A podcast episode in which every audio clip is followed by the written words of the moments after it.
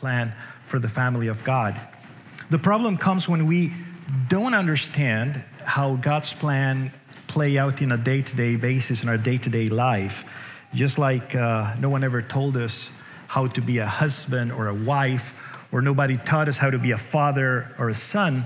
Uh, in the same way, sometimes we have different understandings of what it means to be a friend, uh, or, or what it shouldn't be a friend for that matter. You know, for some people, friendship is a synonym of support and companionship.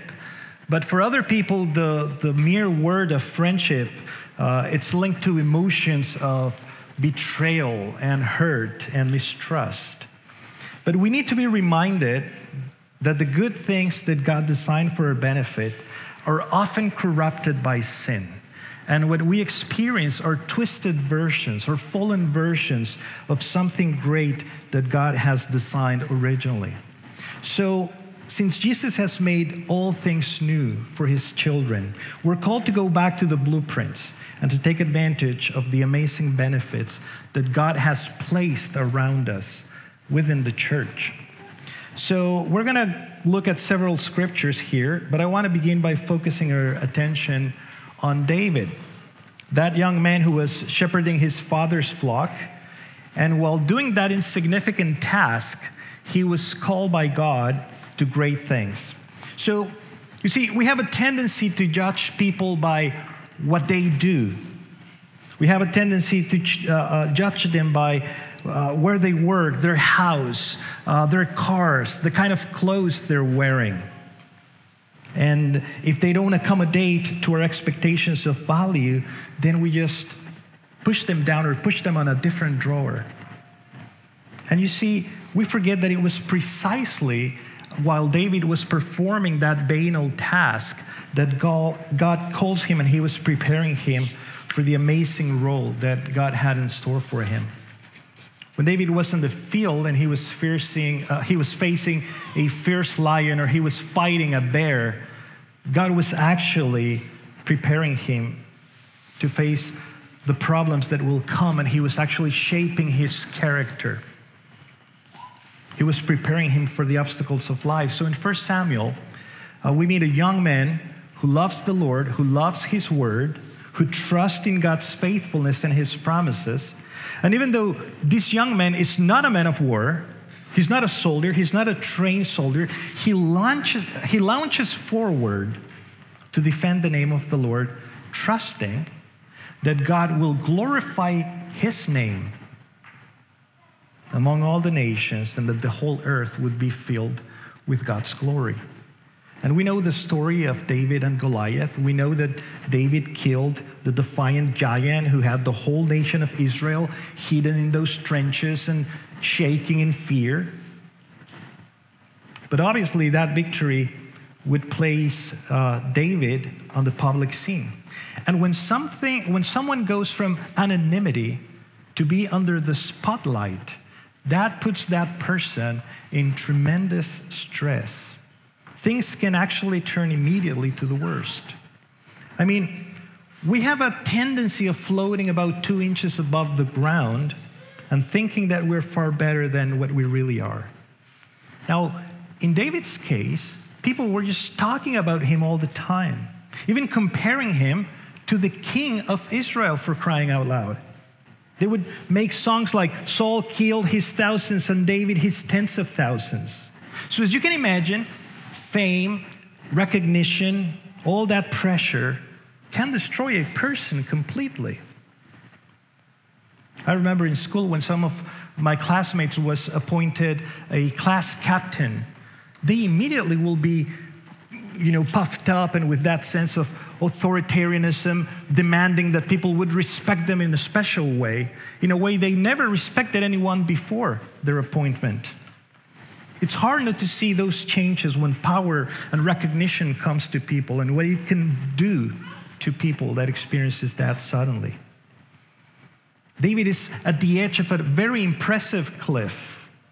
A simple push would have ended his life just like that. His life, his calling.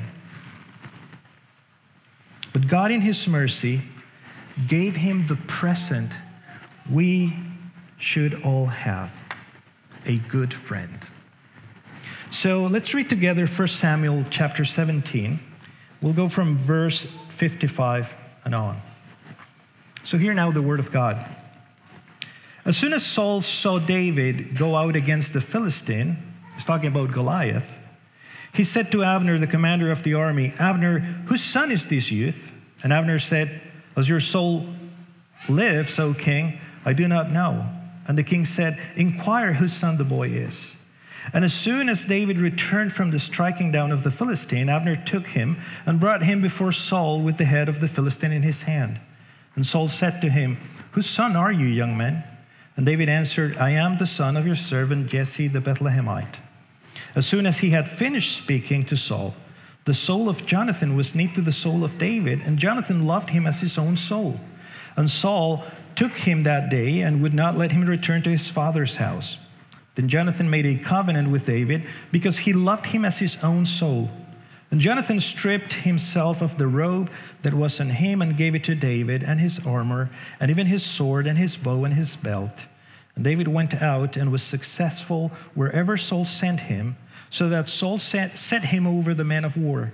And this was good in the sight of all the people and also in the sight of Saul's servants. Heavenly Father, we thank you for your word.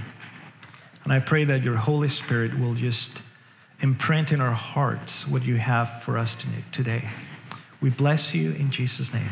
Amen. Once uh, David kills the giant, Saul asks of this young man, whose family is him from? Who is this guy?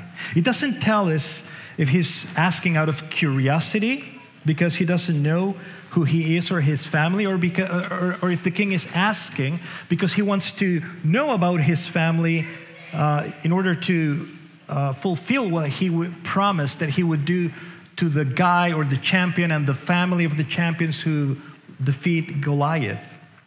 Some people think that uh, even though David used to play the harp for Saul before, because being the king and having so many people coming to him, he wouldn't pay attention to the servants, so that's why he wouldn't recognize David. Truth is, we can only speculate why Saul is inquiring about David, but I think the author intention is clear. He's, want, he's wanting to show us that David is a nobody. He's an unknown person. He's not a warrior. He's not a popular guy. Nobody knows who he is. So at the end of chapter 17, he says, if we were reading, look at that guy holding that giant's head, nobody knows him. A complete stranger. And Bethlehem was a small town, maybe a town like Agassiz, or even smaller back then. And this is yet another reference of, of what I was hinting earlier that God chooses the least expected people to glorify his name. But I love what happens next. Look at verse 1. As soon as he had finished speaking to Saul, the soul of Jonathan was knit to the soul of David, and Jonathan loved him as his own soul. So, number one in your outline, friendship is not defined by the world. I hate to live in a time where homosexuality and homosexual speech is so immense that it has driven people to turn great, amazing natural things and distort them with the very twisted and, and, and, and thinking trends. You know, did you know there's people who read this passage and they say, oh, this is talking about a homosexual relationship? Not at all. Not at all. This is what is called friendship true and sincere friendship. It's a moment where Jonathan sees David and he sees someone passionate about the same things he is. It's another man like him with a true zeal for God, a man who's not afraid of a good fight, who's willing to put his life on the line to exalt the Lord of hosts. When you see another person with whom you share deep interests, your heart leaps of joy because you find someone that sees the things in the same level, someone that you can trust, that you can live in communion with one another. God created us to live in communion. to have fellowship. The problem is the social burden of our culture that has been imposed on us and that makes everything crooked and twisted and weird. I remember when I was a, kid, when I was a teenager, my pals and I used to hug each other. I mean, we would go walking on the street and, and we would put our arms around us on the shoulder, and nobody ever thought that was a homosexual act or, or, or, or thought anything weird about us. They knew we, we were friends, we were best friends. Or even girls, I remember they used to, to walk on the streets holding hands. My, my sister and her friends would go to the beach and they would hold hands. And nobody thought they were lesbians or anything crazy like that. It was just a demonstration of friendship and trust, companionship. When you truly identify with someone else because you see things in the same level and you enrich one another's lives. Nowadays, even talking the way I am right now, it's a scandal. Like it was forbidden to have true friends. But you see, a true friend is so needed. The Bible says in Proverbs 17 that a friend loves at all times. And it's like a brother in times of adversity. And later on, you keep reading, and it tells us that friends who are even closer, they're our own brothers and sisters. When Jonathan sees David, he's looking at someone like himself, someone who sees things the way he does. Actually, a few chapters earlier, in chapter 14, Jonathan climbed a hill and with his own sword, he was uh, fighting himself and destroying a enemy garrison right there in the name of the Lord. Such was his victory, such was his seal that the enemy army was just fleeing away after seeing this guy fighting with such passion. Listen to Jonathan's words on that occasion. Jonathan said to the young man who carried his armor, Come, let us go over the garrison of these uncircumcised. It may be that the Lord will work for us, for nothing can hinder the Lord from saving by many or by few. I mean, you're not talking about flipping a coin whether you buy a chocolate or a vanilla ice cream.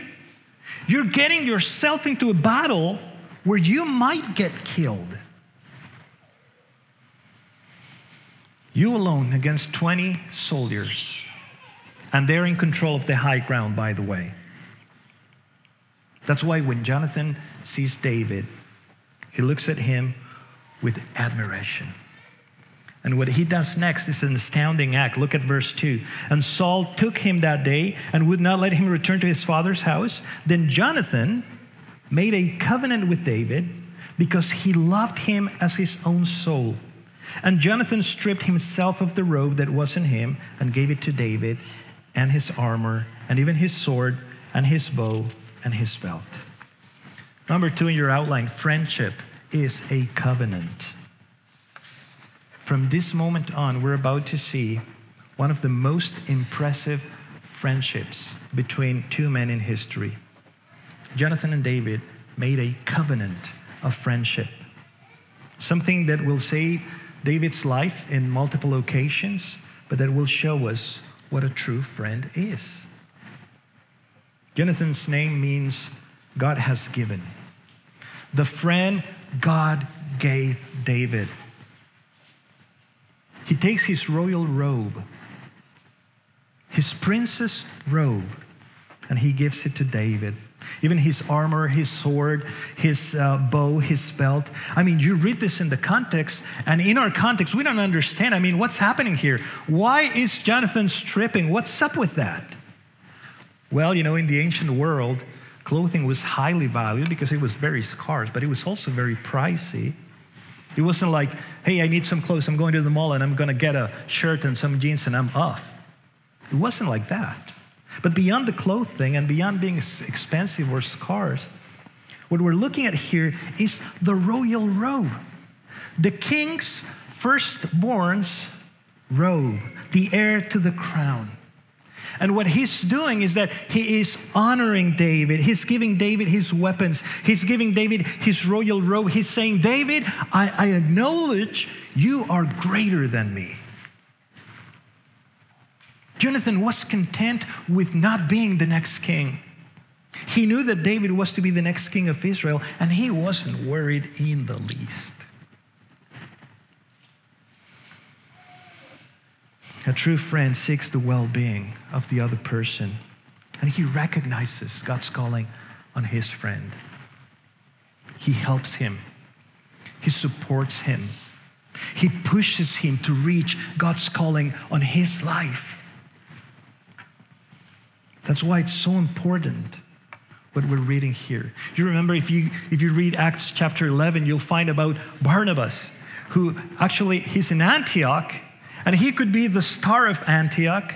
He could be under the spotlight in Antioch, but rather he goes to Tarsus and he calls his friend Saul because he recognizes that Saul has something from God. And he's not envious about Saul. He's not saying, well, you know, if I bring Saul, he's going to cast a shadow on me. Rather, he goes and brings Saul back to Antioch.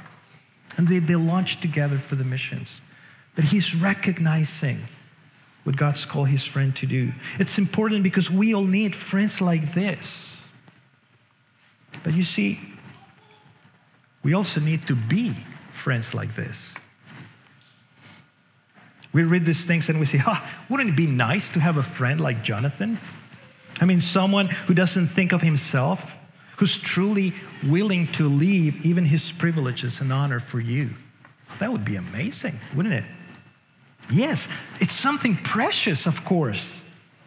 It's a gift from God, as I said earlier, when you have a friend like that. But what about the other side of the coin? How amazing that you could be that friend who's willing to leave everything behind for your friends to encourage them, to support them, to walk alongside with them. That's why the Bible tells us a man who wants friend must show himself friendly. The problem is that we swallow the hook, the line, the sinker, believing we don't need anybody. Ha! I don't need friends. I can do things by my own. I'm, I'm well off without friends with anybody, and if things don't turn out okay, I'm okay with that. I don't need to be friends with no one. Hmm. Can you imagine what would have been of Prophet Elijah without Elisha? What would have been of the Apostle Paul without Titus or Timothy or Philemon or Epaphroditus or Tychicus or Luke? I mean, we don't have to go too far away. I was reading with my wife John chapter 5, and it speaks about an invalid man who's been laying by the pool of Bethesda for 38 years. Because from time to time, an angel of the Lord would come, he would stir the waters, and whomever came to the water first would be healed. And he's there. He's been there 38 years. And when Jesus comes to that place and he sees this man who obviously has been there for a long time, he asks the question to him and he says, Would you want to be healed? You see what this man answers Jesus just breaks my heart. Listen to what he responds. The sick man answered him, Sir, I have no one to put me into the pool when the water stirred up. And while I'm going, another steps down before me. What a sad picture. This is the picture of someone without friends. This is the picture of someone who is entirely alone. Someone who counts with no one, not even a person who could come and push him into the pool. What a difference with the paralytic in Mark chapter 2. His four friends carry him to bring him to Jesus. And when the crowd is impossible to go through, they're willing to do whatever it takes. They're willing to break a roof to bring his friend down at the feet of Jesus. And Mark 2 5 tells us that when Jesus saw their faith, he then spoke to the paralytic and healed him. You see, number three, friends are vital. Friends are vital. Can you see how important friends are? A friend will bring you comfort when you are in the midst of great pain or facing a tremendous problem, like Job's friends that came to him and were sitting next to him in silence for seven days as he was going through the most painful thing of having, lo- having lost his whole family. A friend will share the joy of your victories, like the parable that Jesus told about this man who found the lost sheep. And then his friends came together and rejoiced because he had found the lost sheep. A friend calls things by their names, and he lovingly rebukes you, just like Ephesians 4:15 tells us he doesn't sugarcoat things for you. He calls you out. Come on, man, don't play dumb on me. You know what you've done but He also extends His hand to help you out the hole you dug for yourself. That's why Proverbs 27 reads Iron sharpens iron, and one man sharpens another. A true friend spares no expense, prays for you, worries about your problems, defends you, doesn't go around spreading intimate details about your life, but he wants you to be well before everyone else. A true friend is a precious thing. You see, I remember some years ago, the first time I went to the Amazon jungle, uh, I didn't know anybody in the team except for Billy Powell, who was my friend who invited me there. But as I got there, I met this guy from Argentina. And God was linking our hearts in a way that was amazing. We were there for a week. And after that week, we were keeping in touch through Skype and WhatsApp and whatnot. And I remember I was going through a, a tough season of decision making and ministry and, and asked his prayers. And one day he phones me and says, Jorge, I got you a ticket to Los Angeles. That's where he lives. And uh, I'm bringing you over. I'm kidnapping you, and I, take no, I won't take no for an answer. So I'm, I'm taking you as well to the Shepherds Conference. I want to hang out with you. So I went there, and I spent a wonderful time there. But beyond the conference, just being with a friend with someone that's not going to be judgmental, that you're open and you're, you're free to, to show him this is who I am. That you're not afraid of sharing your thoughts, that you're not afraid of what they're going to think about you. That you can be who you are, that you are in confidence.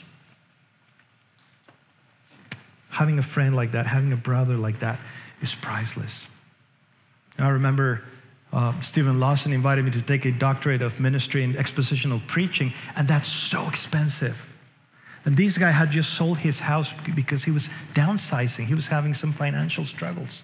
And when he heard about this, he says, Jorge, you have to take that. I'll pay half of it, but you must take it because I believe in what God has called you to do. Who does those things? The guy has never been in my house.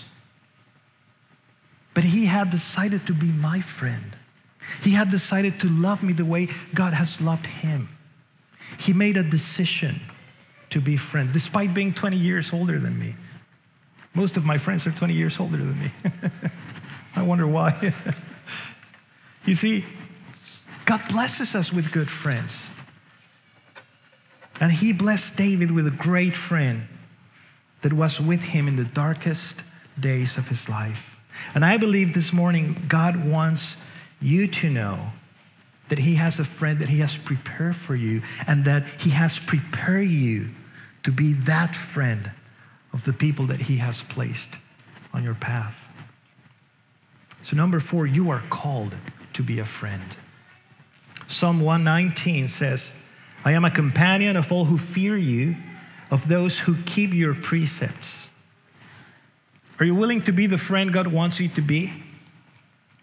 To invest your life in someone else, to open up with someone you see things on the same level, someone you identify yourself deeply, to open your heart, to expose yourself, to be vulnerable to another child of God that can build you up and someone that you can build up. Are you willing to do that? For many people, the sole idea of making yourself vulnerable gives you the creeps. But let me tell you something no one can do it on their own. No one. Even the Lone Ranger wasn't alone. Remember? He had his friend Tonto that would go with him everywhere. Not even the Lone Ranger was alone. We need to learn this huge truth from the Word of God. But let me finish with what David does before such an amazing display of love and friendship and honor. Verse 5 says David went out and was successful wherever Saul sent him, so that Saul set him over the men of war. And this was good in the sight of all the people and also in the sight of Saul's servant. David wasn't puffed up, but he was humble, he was prudent, he was respects, respectful. He obeyed whatever the king said. He went wherever the king sent him, and he behaved honorably. The result the king appointed him over the man of war, and he received the acceptance of the town and even the king's servants. Because when you do what God has called you to do, you glow. You glow. You reflect God's glory to this world who is in darkness. Listen to Jesus' words in John 15. This is my commandment that you love one another as I have loved you. Greater love has no one than this that someone laid down his life for his friends.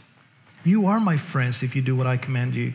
No longer do I call you servants, for the servant does not know what his master is doing, but I have called you friends. For all that I have heard from my Father, I have made known to you. You did not choose me, but I chose you and appointed you that you should go and bear fruit and that your fruit should abide, so that whatever you ask of the Father in my name, he may give it to you. These things I command you, so that you will love one another. Let us pray together. Father, we thank you so much for your word. What an amazing love you have given us. Thank you, God, for rescuing us. Thank you for giving yourself to us in sacrificial love that we will be reconciled with you, that we could come to you, and moreover, that we would be adopted into your family. Thank you for your sacrifice. Thank you, Father, that you will not reject anyone who comes to you in repentance and faith. We trust you and we thank you for who you are in Jesus' name. Amen. May the Lord bless you.